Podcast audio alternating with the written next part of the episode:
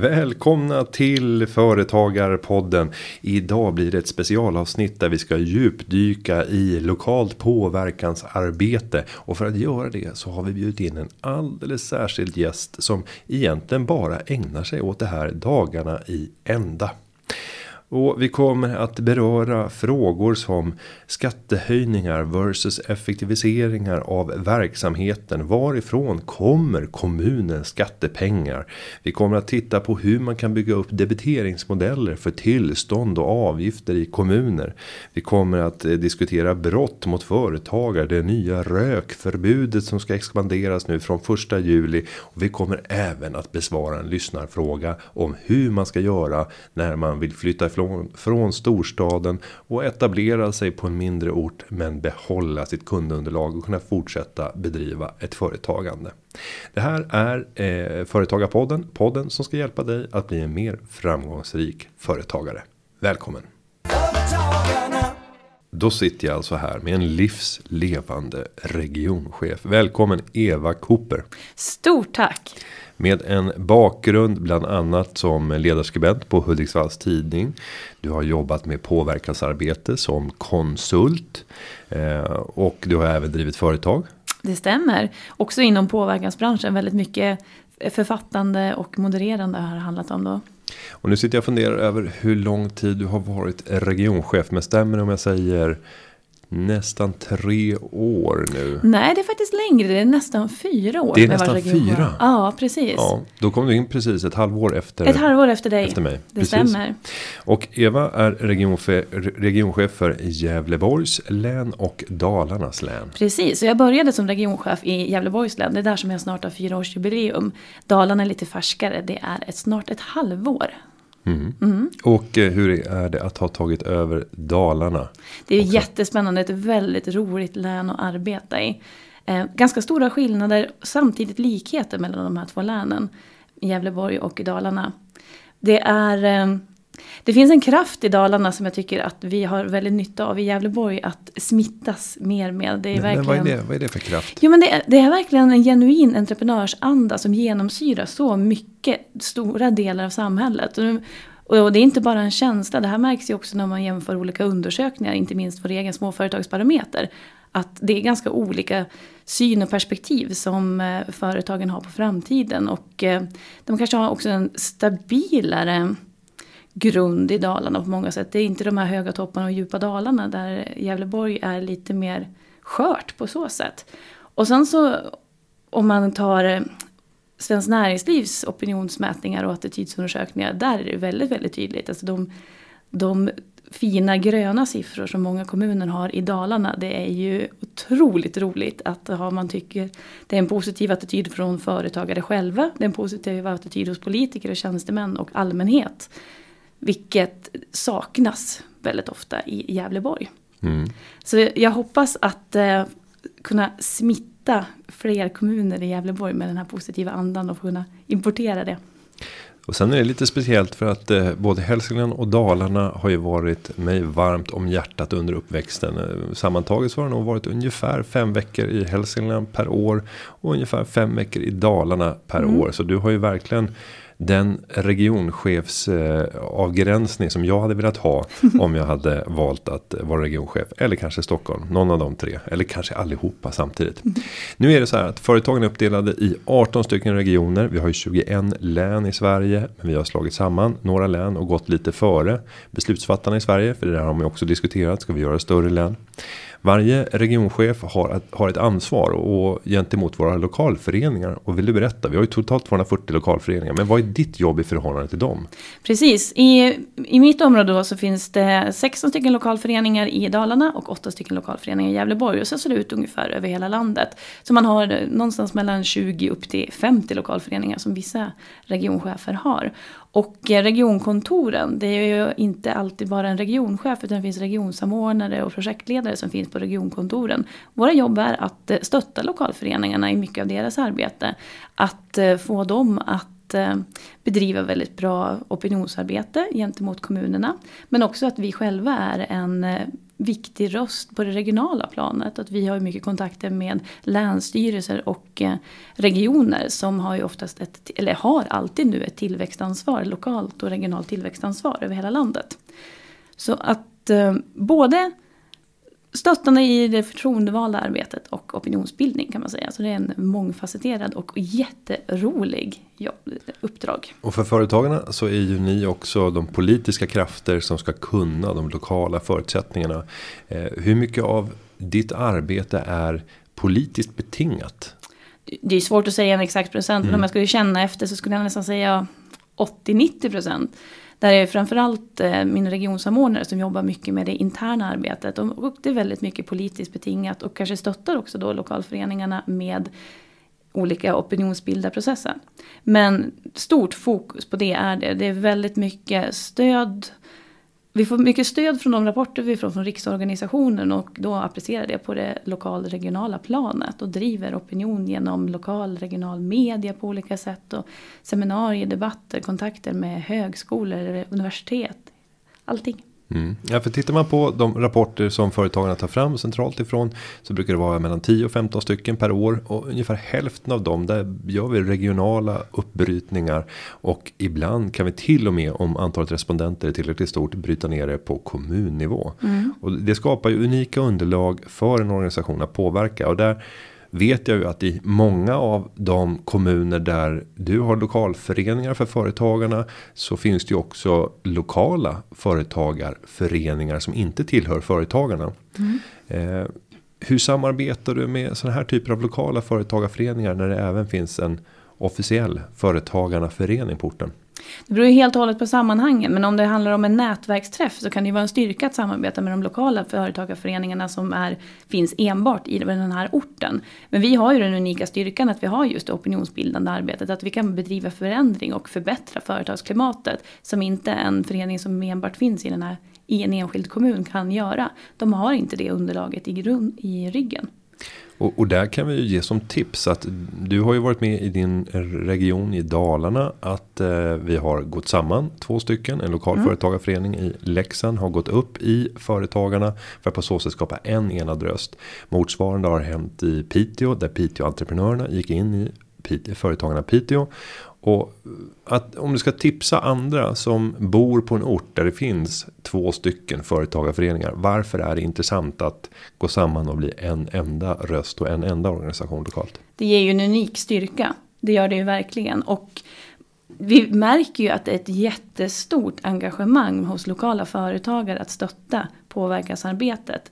Frågor kring offentlig upphandling, bygglov, tillstånd, attityder, alla den biten hade ett jätteengagemang kring det och att få då en ännu starkare röst lokalt gör ju att man har också ännu bättre mandat att påverka det här och förbättra. Så tillhör man enbart den här lokala föreningen så kontakta oss. Vi har jättebra och spännande samarbetsavtal som vi har nu tagit fram så man kan få en rätt bra gruppanslutningsdeal. Och det bästa där, det brukar vara att styrelserna för båda de lokala organisationerna känner att det här vill vi göra. Det börjar någonstans med att man måste gilla varandra. Absolut. Och sen att man bemannar upp den nya styrelsen med folk både från företagarna och från den lokala organisationen som har funnits. Men nu tänkte jag att vi ska kasta oss in i frågor som på olika sätt påverkar företagsklimatet och inte minst som kanske är frågor som du tampas med i din roll som regionchef. Så låt oss kasta oss in i den världen. Och då börjar vi med frågan om finansieringen av våra kommuner, av våra landsting/regioner. Det har ju varit rapporter som har haglat tätt här. SKL brukar alltid släppa rapporter och prata om det omöjliga med att finansiera framtidens välfärd. Det kommer kräva så här många kronors skattehöjning för att klara välfärdsåtagandet. När du är ute i kommuner och i dina regioner som du ansvarar för, vad möter du för principiell inställning och vad är ditt viktigaste arbete för att påverka mentaliteten?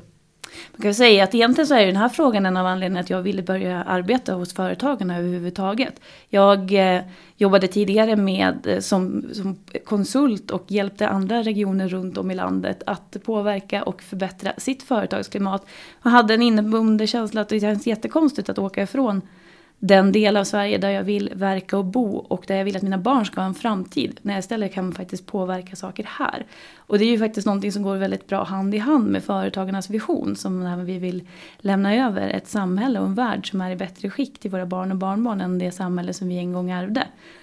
För att det ska vara möjligt så krävs det ju goda förutsättningar för välfärdsskaparna som företagen är. Och det här finns det en stor kunskap om betydelsen av det.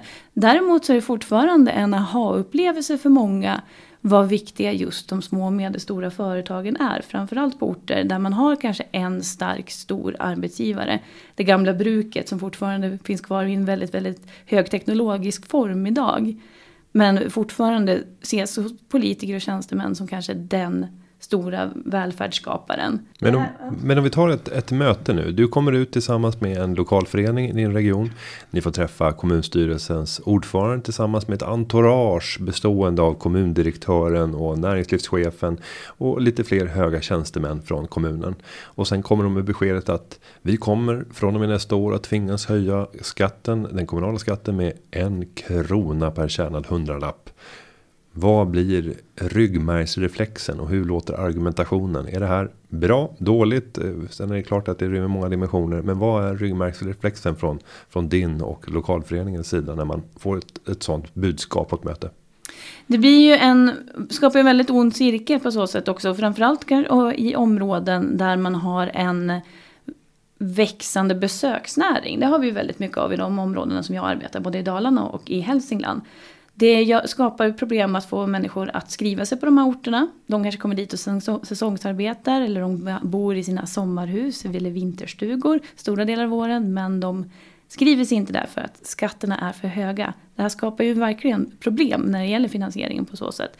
Sen också att det är överhuvudtaget hög skatt blir kontraproduktivt. Det kommer ju bli mindre skatteintäkter av det. Det är ju den här Lafferkurvan helt enkelt som jag tänker på då. En utmaning som jag ser ofta det är att man från politiskt håll ofta tänker att ska vi göra mer åt eller ska vi göra samma sak åt fler människor eller med ett krympande underlag av människor så måste vi per automatik höja skatten. Så där kan ju inte en företagare tänka att jaha, vi får kompensera det här, nu har vi tappat ett antal kunder, då får vi höja priset för att kompensera för den kundflykten eller annat. Och där handlar det ju hela tiden om effektiviseringstanken. Mm. Alla våra medlemmar lever ju i en jakt om ständiga effektiviseringar. Göra saker bättre, snabbare, högre kvalitet för att bli konkurrenskraftiga. Det där blir jag rätt irriterad över att det inte finns som grundtänk. Verkligen, och det finns väldigt mycket prestigeprojekt ute i kommuner och regioner. Där man plöjer ner ganska mycket pengar i istället för i den grunduppdraget som man gör. Och istället liksom ta till möjligheten att höja skatten istället för att just effektivisera. Sen finns det också väldigt mycket att göra för att faktiskt få in fler människor i arbete. Och inte minst om jag tänker utifrån integrationsperspektivet där vi fortfarande har alldeles för hög arbetslöshet bland våra utrikesfödda. Det är ju också sådana saker som behöver göras istället för att bara precis få den här ryggmärgsreflexen att höja skatten. Och tänker man på saker som man kan vidta åtgärder som politiker inom så är det bland annat att börja konkurrensutsätta sin egen verksamhet. Mm. Det där har ju varit ganska omfattande framförallt i våra större städer sedan 90-talet och framåt där man har privatiserat delar av de kommunala verksamheterna. Alltifrån en skola till äldreboende och liknande. Och där ser man ju att det är många företagare som lyckas leverera en kvalitet och kundnöjdhet som är högre än vad offentliga verksamheten gör. Och dessutom tjänar rätt bra pengar. Mm. För mig så är det här rent provocerande. Och det är inte provocerande för att de gör en vinst. Utan det är provocerande för att de offentliga verksamheterna synes vara så extremt ineffektiva. Mm. Och högre medarbetarnöjdhet har de många gånger också. Lägre sjukskrivningstal. Precis, så det finns jättemånga aspekter på det. Så det visar ju att det går att göra en förändring, att det inte är skrivet i sten att det behöver vara på det sättet som det är organiserat idag.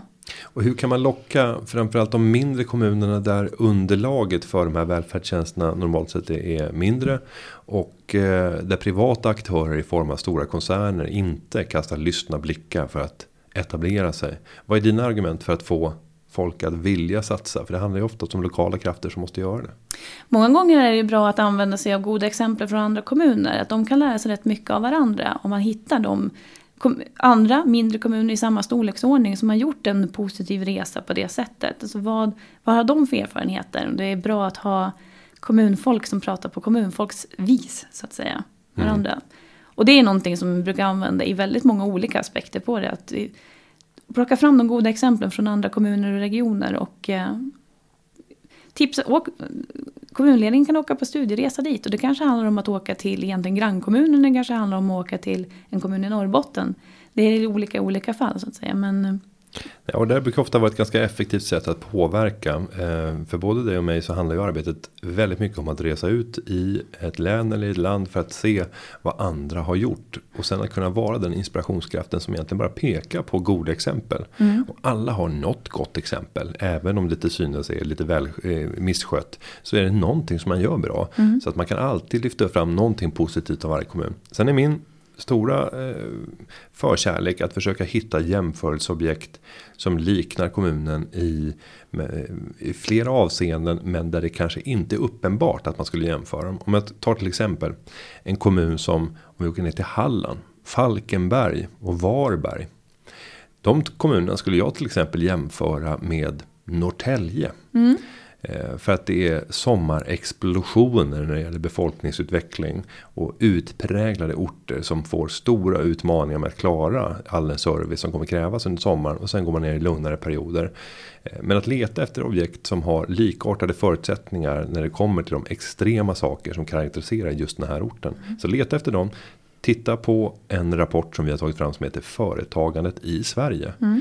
Om du googlar på det så kommer du in i en rapport som du kan se på kommunnivå. Där du kan då jämföra de här och se var sticker min kommun ut positivt? Var sticker den ut negativt jämfört med de här referenskommunerna, benchmarkskommunerna?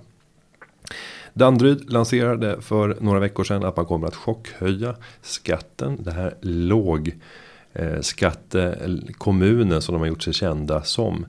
Men där har vi också en ytterligare dimension. Vi har ett utjämningssystem mellan våra kommuner. Jag fick höra någon siffra och jag tror att det låg strax över 15 000 kronor per invånare som Danderydsborna bidrar med till andra kommuner. När du är ute och pratar med kommuner, hur viktigt är det här utjämningssystemet och hur är känslan kopplat till det? För det är ju inte alltid så att det driver mot rätt drivkrafter. Nej precis, det kan ju bli lite kontraproduktivt. Men jag måste säga att det är i ganska liten utsträckning som det diskuteras ändå. Och det är ju ganska stor okunskap kring det. Det är rätt många möten runt om i landet som där höga politiker och tjänstemän sitter och försöker liksom gemensamt lura ut hur var det egentligen det funkar det där. Mm. Så att, jag skulle inte säga att det är någonting som genomsyrar det dagliga verksamheten. Men det är någonting som bara är där som något diffust. Ja, och någonstans så kommer vi säkert behöva göra ett ganska rejält omtag när det gäller våra system och hur vi transfererar. För till slut så brukar det bli ett lapptäcke. Mm. Där det är svårt att förstå logiken. Och förstår man inte logiken då leder det till ineffektiva beslut. Och det är till och med så i dagsläget att det kan vara kontraproduktivt för en kommun idag. Att göra effektiviseringar, lägga om sin verksamhet för att på så sätt förbättra sin ekonomi. Eftersom man då kan tappa intäkter från utjämningssystemet. Och det är ju helt absurt att det är så. Ja, det blir jättekonstiga drivkrafter. Och så har vi ju alla transfereringssystem. Mm. Det gäller ju även om du lyfter olika typer av arbetslöshetsersättningar. Mm. Där det finns exempel på att personer kommer förlora på att börja arbeta. Mm. Och då är det någonting som har slagit snett. Det är något väldigt, väldigt skevt i det. Men vi ska gå vidare och titta på en annan dimension. Och det handlar om att påverka. Vi har gjort ett stort projekt här under våren som vi har kallat Välfärdsskaparna. Vill du berätta om vår kampanj och vad vi har gjort och hur har det här yttrat sig? Det var en väldigt smakfull kampanj kan man kalla det för, tårtkampanjen. Där välfärdsskaparna bygger ju på ett så kallat tårtdiagram. Och då har lokalföreningar över hela landet tagit fram tårtor med tårtdiagram. Och serverat till många gånger kommunpolitiker och tjänstemän. Och det har blivit väldigt mycket media kring det. Och det har blivit bra diskussionsunderlag också. På vissa ställen så har man inte märkt ut vilken del som har kommit från, vilken tårtbit som kommer från vilken typ av företag. Utan låtit kommunledningen att gissa till exempel. Och det har ju varit också väldigt Instagramvänligt. Man har sett många politiker och tjänstemän som har tagit fram mobilerna på en gång när man fort de här kakorna. Och då måste vi ta ett steg tillbaka och föreställa oss den här tårtan i form av ett tårtdiagram. Vad är det den visar och varför vill vi visa det vi gör? Ja, men precis. Det handlar om var kommer de kommunala skatteintäkterna ifrån? Det är det som är tårtdiagrammet. Är det från offentlig sektor? Är det från storföretag med mer än 50 anställda? Eller är det från småföretagen? Eller är det från pensionärer? Det finns ju en kommun i landet som har pensionärsbiten som den största. Där kan man få gissa vilken kommun det är. Och övrigt också, kan det också vara en stor tårtbit. Men framförallt så är ju de här tre, småföretagen, storföretagen och den offentliga sektorn. Så att det är helt enkelt, var kommer de kommunala skatteintäkterna ifrån? Vad är det som skapar välfärden i skola och omsorg? Och då har jag ibland fått kommentaren att ja, men företagen betalar ju inte in någon kommunalskatt. De bidrar inte med någonting. Nej, utan det här är ju de anställda i de här respektive som det handlar om. Och de betalar ju in. Och utan företaget så hade de inte kunnat jobba och skapa de värdena, så att i grunden så är det företaget som betalar den skatten via sin arbetskraft. Precis. Och det här diagrammet tar ju bara hänsyn till just de kommunala skatteintäkterna. Det är inte intäkterna till exempel från avgifter som man har för olika typer av tillstånd eller prövningar och liknande. Skulle vi även väga in det så skulle småföretagen stå för en än större andel. För de betalar normalt sett ganska höga avgifter för de tjänsterna som man köper. Men då skulle ju även dagistaxor inkluderas i de dimensionerna. Och redan idag så är det ju de småföretagen som står i de flesta av Sveriges kommuner för den största tårtbiten.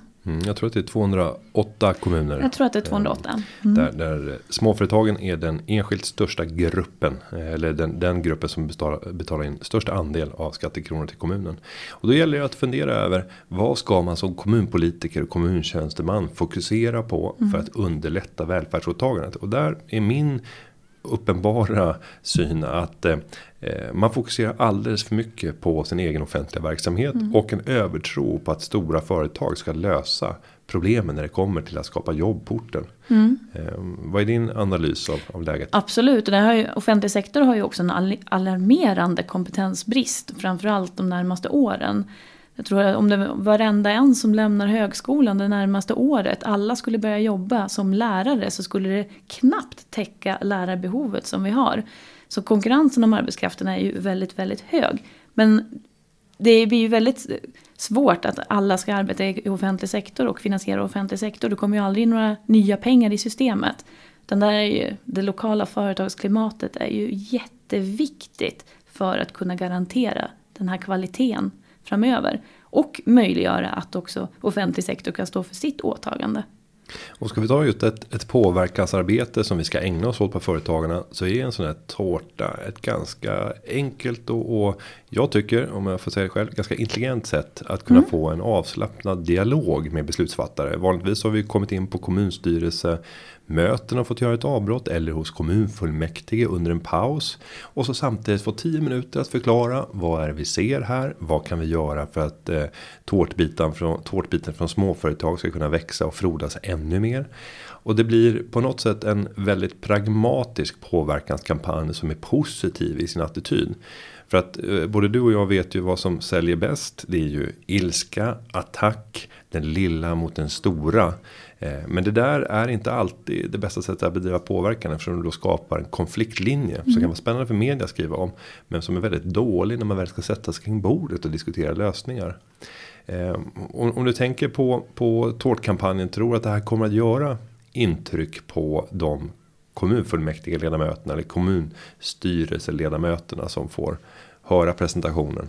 Ja, men det tror jag. Dels så är det ju minnesvärt. Det är någonting nytt. Man får en tårta och det är ett välkommet avbrott vid ett långt möte. Dessutom så tror jag att det var en väldigt sympatisk kampanj utifrån internt perspektiv. Att det här var ju en period i vår organisation där ganska många styrelseledamöter var nya i lokalföreningarna. Och även ordförande var nya. Och trots det så kände man sig ganska trygg i att komma med tårtan och bedriva tårtkampanjen. Det var inte sån hög tröskel. Man kände inte att man behövde vara expert på alla siffror eller att vara expert på påverkansarbete.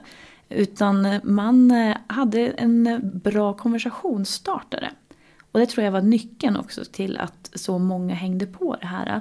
Och min bild är att det var en väldigt, väldigt positiv sak som tankeväckande på den lokala nivån verkligen. Sådär. För just den här bilden av var skatteintäkterna kommer ifrån, betydelsen av de små och medelstora företagen, problematiken ifall om det är kanske väldigt, väldigt hög andel av skatteintäkterna som kommer från offentlig sektor eller just ifall om den här kommunen där man har från pensionärer. Vad betyder det egentligen? Och att man kan fundera gemensamt kring det. Det är verkligen en bra sak för att påverka det lokala företagsklimatet. För kunskap är ju grunden. Även om ibland kan det vara att man behöver dundra till och vara lite arg kring saker också, så är det ju bra att alla har kunskap på hand. Och om du vill se hur det ser ut i din kommun, var kommer skattepengarna ifrån? Googla Välfärdsskaparna, Företagarna, så kommer du få se din kommunala rapport. Jämför med andra liknande kommuner för att se hur särskiljer vi oss. Och sen kan man fundera i ett perspektiv om 5-10 år, hur skulle vi vilja att det ser ut? För det finns flera kommuner som man kan göra ganska rejäla resor. Mm. Men om vi går in på det lokala påverkansarbetet. Om man väl sitter där med tårtan, man börjar få upp politikernas ögon för att vi måste förbättra företagarklimatet. Då är det ju en sån fråga som vi har drivit som nu har gått från att vara en lokal fråga som har applicerats av kommunen, av kommunens tjänstemän och som sen har kommit att nu spridats över Sverige. Och jag tänker på Rättviksmodellen. Ja men precis, Rättviksmodellen har ju varit en riktig framgångssaga som handlar om efterhandsdebitering av tillsynsavgiften för livsmedel. Och det är, mitt intryck är att det är ett otroligt stort stöd runt om i landet kring det. Och att man är verkligen sugen på väldigt många politiker att man ska arbeta utifrån det här. Däremot har man kanske inte riktigt tagit hela steget ut. Och det är fortfarande en ganska lång resa till att man verkligen gör den här efterhandsdebiteringen som faktiskt är själva Rättviksmodellen. Utan man börjar göra sina egna varianter av det lite grann när man har tagit än så länge. Men just Rättviksmodellen är väl verkligen en framgång på det lokala planet och någonting som jag tror verkligen har skapat det riktigt goda företagarklimatet som finns i Rättvik.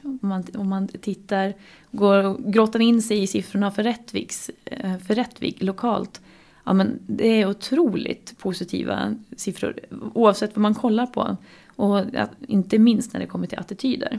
Även bland de bättre attitydsställena i landet utifrån vissa mätningar. Ja, för ska man påverka då är det bra att börja med en kommun där man har en grupp av politiker som har hög förståelse för att vilja genomföra förändring och förbättra förutsättningar för småföretag. Tjänstemän som står på tårna och en lokal företagarorganisation som gör att vi kan vara en speaking partner. Mm. När vi lyckas med det, då skapar man ju det här framgångsexemplet som man sen kan börja visa upp i andra delar av Sverige. Och det här föddes ju, om vi tar Rättviksmodellen, ur en ganska stor irritation hos våra medlemmar där man årligen betalar sina tillsynsavgifter och i vissa fall så hade det hänt att ingen tillsynsman hade synts till överhuvudtaget på många, många år. Och då att varje år betala in en avgift för någonting som inte sker är ju lite absurt. Och de flesta företagare har ju ingenting emot att betala när man faktiskt får någonting och när man ser att det sker en tillsyn. Och det här sätter ju också en press på tjänstemännen. Att ja, men ni ska ju ut och bedriva tillsyn, skapa rättvisa. Och det kan ibland vara en felaktig bild att man tänker att företag vill inte att man ska komma ut och göra tillsyn. Men jag skulle säga att de flesta vill det för att också kunna få feedback. Vad kan vi göra annorlunda? Hur kan vi göra rätt? Men då vill man också att det sker mot så många som möjligt så att vi ser till att skapa rätt förutsättningar för jämn konkurrens i marknaden. Och att det ska vara skäliga avgifter. Där finns det ju en annan tickande bomb just nu så att säga. Och det har ju att göra med kommande rökförbudet. Mm. Där är det också tillstånd och tillsynsavgifter som läggs på näringslivet. Och runt 10 000 kronor kan det lätt kosta. Vilket för en mindre företagare och framförallt kanske säsongsföretagare är riktigt kännbart kan det vara. Och man gör ingen... Det finns ingen fingertoppskänsla om skillnaden mellan större företag och mindre företag och egentligen effekterna som det här kan ha. Och att överhuvudtaget att företagare ska agera rökpoliser är, måste jag säga, absurt. Nej, och det där är väl någonting man kan lyfta upp och fundera över principen. Är rättvisa att alla ska betala samma avgift i termer av straff eller tillsyn eller för olika typer av ärenden? Enligt mitt sätt att se det så är det inte rättvist. Om vi till exempel tar exemplet en soloföretagaren som driver sin konsultverksamhet på deltidsbasis vid sidan om en ordinarie anställning. Om den här personen som bedriver inom ramen för ett aktiebolag skulle missa att skicka in årsredovisningen i tid så skulle straffavgiften bli lika hög som om Ericsson hade, och nu kanske det är ett dåligt exempel eftersom det är ett noterat bolag som de skulle fångas av andra regelverk. Men om vi skulle ta Ikea så skulle deras sent inskickade årsredovisning kosta lika mycket i straffavgift. Och det är klart att för vissa aktörer då så kan man ju faktiskt förskjuta den här frågan från att vara social och vara någonstans här good citizen. Självklart vill jag göra rätt i systemet som jag verkar. Men om straffavgifterna blir så löjeväckande låga i förhållande till sin omsättning så kan man ju till och med fatta strategiskt beslut om att ja, men vi vill faktiskt inte blotta våra siffror för det skulle kunna innebära att konkurrenter får ett försteg. Om vi väntar 2 månader så är det värt den här straffavgiften. Och det där gäller ju allt när det gäller tillstånd eller om man ska söka olika typer av kanske bygglov eller liknande så är det oftast fasta avgifter som är förknippade med det. Och det slår ju otroligt olika. Det förstår man ju just i det exemplet som du använde att det är någonting som är förmodligen alldeles för högt för en soloföretagare och någonting som är löjligt lågt för ett storföretag. Så att det blir ju fel oavsett vad man gör. Men om jag backar lite grann som vi pratade om förut, just det här med dialogen mellan politiker och tjänstemän och företagare. Det är väl det som är nyckeln överhuvudtaget kring att lösa många av de problem som uppstår på det lokala planet. Och vi har väl alldeles för få ytor egentligen generellt sett där man sitter ner och pratar med varandra. Många gånger kan det vara lätt att komma överens med politiker om vilken färdriktning en kommun ska ta. Men sen så när tjänstemännen som är de som har kontakt med lokala företagare när det har att göra med bygglov till exempel. Om de har en helt annan inställning till lokalt företagande, ja men då spelar det ju ingen roll vad politiken säger. Och det är jätteintressant när man verkligen sitter ner och pratar med varandra. Och också den olika syn som tjänsteman kan ha sinsemellan på vad olika beslut faktiskt innebär. Och vilka möjligheter de kan ha som anställda i kommunen för att genomdriva olika typer av beslut. Till exempel. Mycket får de hjälpa en företagare till exempel i ett ärende. Det kan skiljas åt rätt mycket mellan olika tjänstemän. Då känns det ju också, det känns som ett ganska riskabelt system att det har att göra med, det beror på vem jag träffar, vilka kontakter jag har. Ja, där kan man se ganska anmärkningsvärda exempel ute i Sverige där det skiljer sig rejält åt. Och det där gäller ju inte bara när man kommer i små kommuner där alla känner alla. Utan jämför även det vi har pratat om i Göteborg med Göteborgs andan. Går vi tillbaka och tittar historiskt även i Malmö så har det ju varit också rätt styrt av så att säga, pragmatism och man har löst saker ganska smidigt om det har varit rätt personer som har kommit och frågat om det. Men det här har ju i flera avseenden bidragit positivt till stadens utveckling. Nu ska jag spänna bågen lite grann och med risk för att bli citerad på ett helt felaktigt sätt. Men det där blir ju lite mer likt som här stater som styrs av diktatorer. Mm. Diktatorer kan ju på många sätt också vilja gott. Det vill man ju oftast. Man vill att det ska gå bra, men vi sätter lika med tecken med att en diktator vill illa och är dåligt. Och det är dåligt i flera perspektiv. Men ibland så blir det väldigt dådkraftigt. Och det är väldigt effektivt med diktatur, så är det. Ja, det går väldigt fort att fatta beslut. Ja, så är det, när det är en person som bestämmer. Sen är det ju problem när diktatorn får själv peka ut vilka som ska gynnas eller vilka som ska få göra vad. Men vilka som ska leva. Rättssäkerheten blir ju oftast rätt lidande. Men tittar man på både Göteborg och Malmös utveckling så är det uppenbart att man i flera avseenden har påverkats positivt av att man har kunnat fatta snabba beslut och inte alltid hantera alla rättvist, men det blir ett problem i efterhand när man ska ta diskussionen. Så att ja, vi är förespråkare av att behandla lika, men att våga gå längre när det kommer till att ge förutsättningar för företag att vilja göra investeringar, vilja satsa. Om vi ska gå vidare och titta på andra områden som är viktiga och intressanta för det kommunala påverkansperspektivet, så har vi också de här garantierna. Garantier för att man till exempel ska få en tjänst utförd av kommunen. Vi kan ta ett bygglov till exempel. Där är det ju rätt så sällsynt idag att kommunen står beredd att straffa sig själv om man inte levererar på sitt eget löfte. Vad har du för tankar när det kommer till vad man borde ha i en kommun för att bättre svara upp mot en företagare och invånares behov? Ja, vi driver på för att kommunerna inom flera områden ska införa tjänstegarantier. Det finns ett färskt exempel från årsskiftet som att i de fall handläggningstiden för bygglov överstiger 10+10 veckor, då ska bygglovsavgiften reduceras med en 50-del per påbörjad vecka. Och det är ju ett sätt att liksom förmildra effekterna av det. Och jämförelsen med den privata sektorn är ju väldigt, väldigt stor. Ifall man företagare inte levererar, då har man ju snart inga kunder. Det fungerar inte så inom den kommunala och den offentliga logiken, men tjänstegarantierna är ett sätt att förmildra effekterna av dröjsmål. Mm. Ja, och här skulle vi vilja att fler kommuner tänker ut modeller som gör att tjänstemännen får stå på tå och också tvingas prioritera för att lösa ärenden.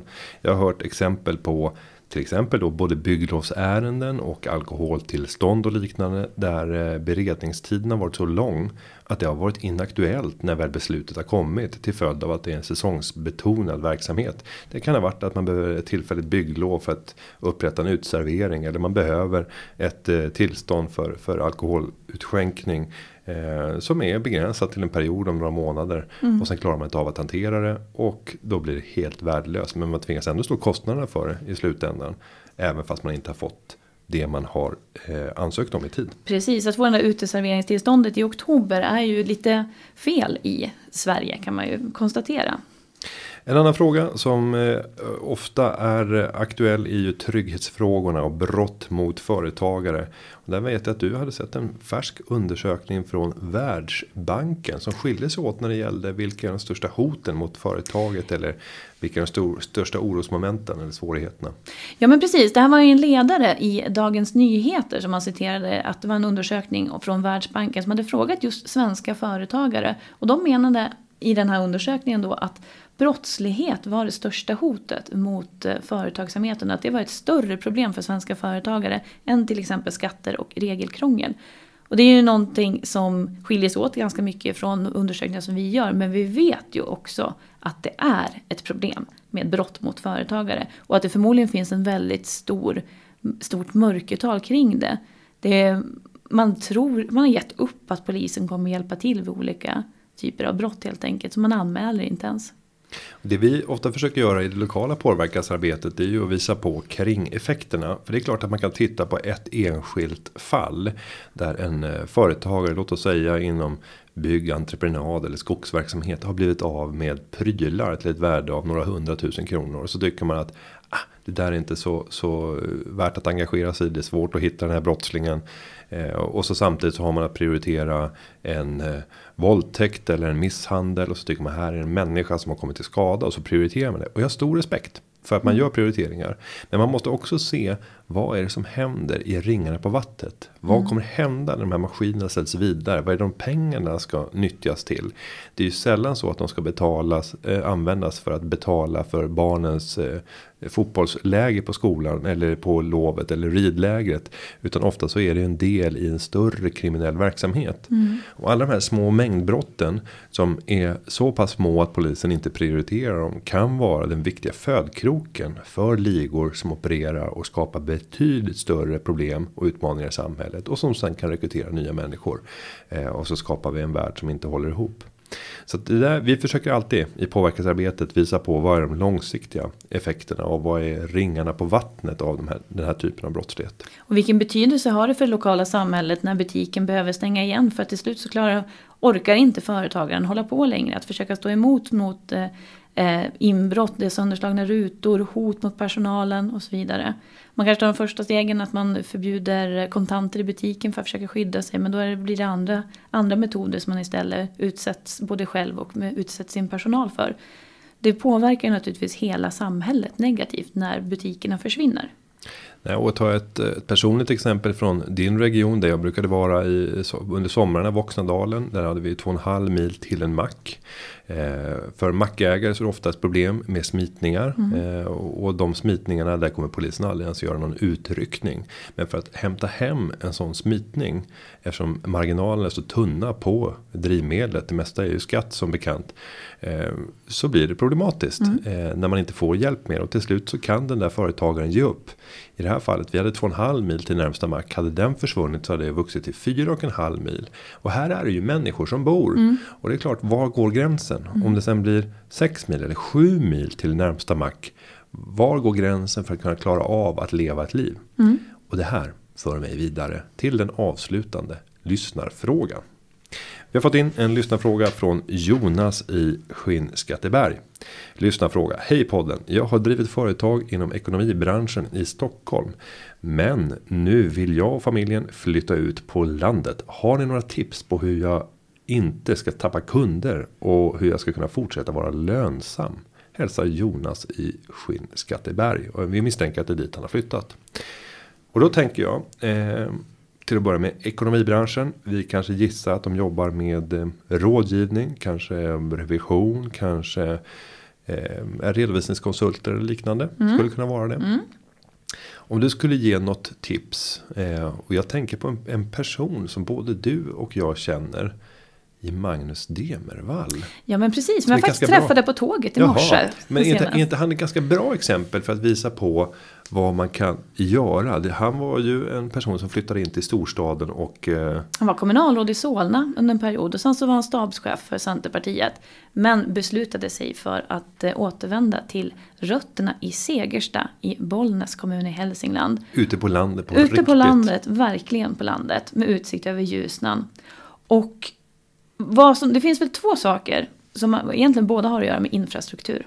Det ena har att göra med den digitala infrastrukturen. Möjligheten att vara uppkopplad var som helst med bra telefonuppkoppling och inte minst nät. Det gör ju också att det spelar i väldigt många jobb inte någon stor roll vart du finns någonstans. Och där är ju revision och rådgivning, ekonomisk rådgivning är ju självklart så. Du kan ha kunder vart som helst i princip. Fortsätta ha alla de kunder som Jonas haft i Stockholm. Och den andra biten är ju i den fall du behöver ha kontakt och träffa dina kunder. Att det finns en bra infrastruktur på andra sätt. Och det har att göra dels med att det finns bensinstationer så att du kan tanka din bil. Men även en utbyggd och fungerande tågnätverk. Att det finns en kollektivtrafik. Eller om du bor längre bort, att flygtrafiken fungerar. Så infrastrukturen möjliggör verkligen att du kan förverkliga dina drömmar och slipper bo i storstan och kan leva drömlivet på landet och sen åka dit du behöver någon gång ibland bara.